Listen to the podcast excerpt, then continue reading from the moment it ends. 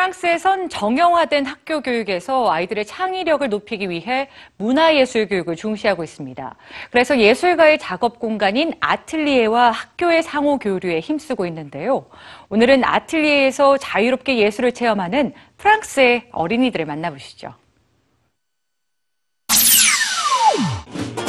프랑스 파리의 예술가 칼레드 케이 씨. 그의 아틀리에에서 아이들을 위한 공연이 마련됐습니다. On a quand même un peu de son. Donc je m'appelle David K. Mon cas, le- mon cas c'est euh, la première lettre de mon nom de famille. 그는 소리와 이미지를 갖고 작업하는 예술가인데요. 아이들은 단순히 관람만 하는 게 아니라 직접 공연에 참여하고 경험하면서 즐겁게 지냅니다. 프랑스에서는 정형화된 학교 교육에서 아이들의 창의력을 높이기 위해 문화 예술 교육을 중요시해 왔는데요. 그래서 예술가의 아틀리에와 학교의 교류에 힘써 왔습니다. 예술가들은 학교에서 교사와 함께 수업을 진행하기도 하고 아이들은 학교 밖의 아틀리에를 찾아가 예술 프로그램에 참여하기도 합니다.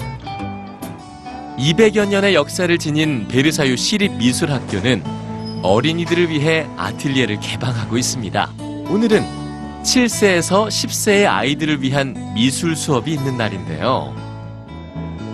수업을 담당하는 로헝스 파브리 선생님 역시 화가입니다. Donc en fait, vous êtes tout le temps en train de regarder le modèle, votre dessin. Le modèle, votre dessin. 선생님은 구체적으로 어떻게 그리라는 지시를 내리지 않습니다. 다만 아이들의 그림을 격려하고 지지할 뿐이죠. 모델을 그리고 싶지 않으면 자신의 상상 속 그림을 그려도 됩니다. Il y avait des personnes qui posaient euh, sur une scène et euh, les autres ils les dessinaient et euh, il y avait euh, Laurence qui venait passer et euh, qui euh, disait ce qu'on pouvait améliorer. euh, ouais. 수업이 끝나자 모든 그림을 펼쳐두고 서로의 생각을 나누는데요. 각자의 개성만큼 각기 다른 그림이 나왔습니다.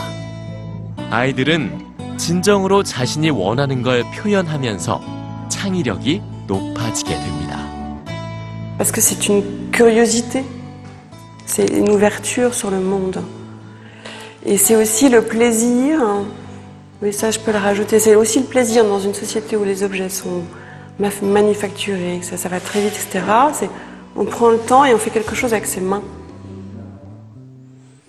Hein, Avec ses mains, avec ses yeux, avec euh, euh, son, son cœur, ses émotions c'est quand même important, quoi. Je veux dire, on peut pas.